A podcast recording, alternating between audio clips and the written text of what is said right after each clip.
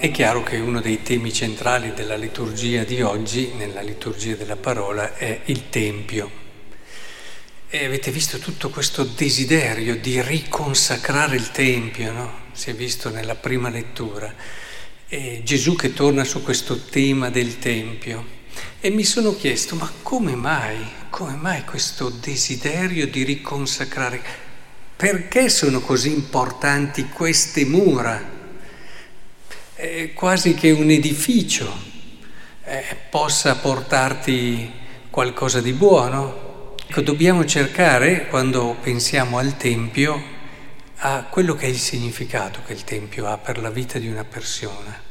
E Gesù ha cercato di riportare appunto coloro che ormai frequentavano il Tempio consacrato da tempo a quello che è il giusto senso, il giusto spirito.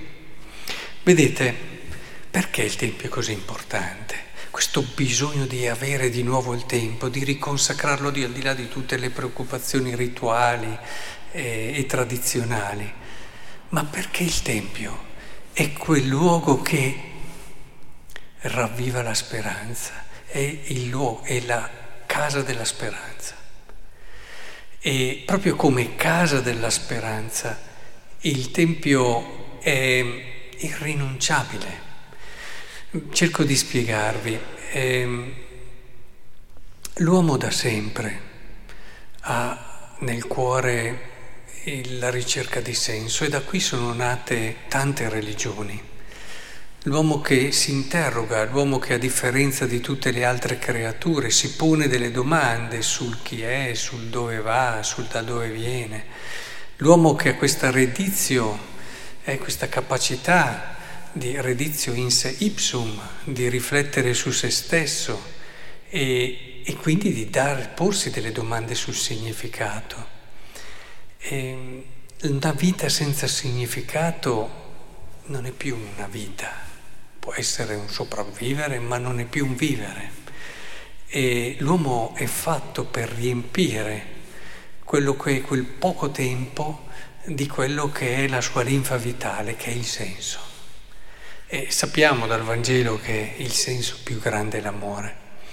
E, ed è importante però capire questo. L'uomo che cerca Dio, l'uomo che cioè cerca di dare un senso, è Dio che gli viene incontro.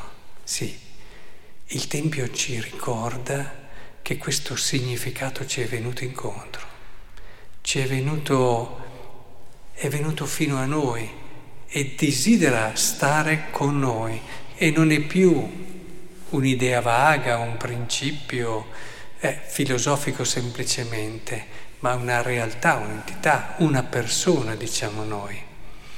Il Tempio ci ricorda davvero che il nostro essere stati creati non è a caso. Non è a caso e non è neanche semplicemente di un demiurgo che si è divertito a creare il mondo per poi non interessarsene più. Il Tempio ci ricorda che invece questo Dio che ha creato l'uomo gli è venuto incontro e desidera e ama stare con lui. E il Tempio ci fa capire quindi dei tratti irrinunciabili e fondamentali del nostro Dio che per noi cristiani in modo particolare è un Dio storico, è una caratteristica assolutamente essenziale e che lo rende per me affascinante ancora di più. Un Dio che è entrato nella storia, un Dio che ha pensato alla, all'essere come storia, perché quando ha creato ha pensato al tempo, eccetera.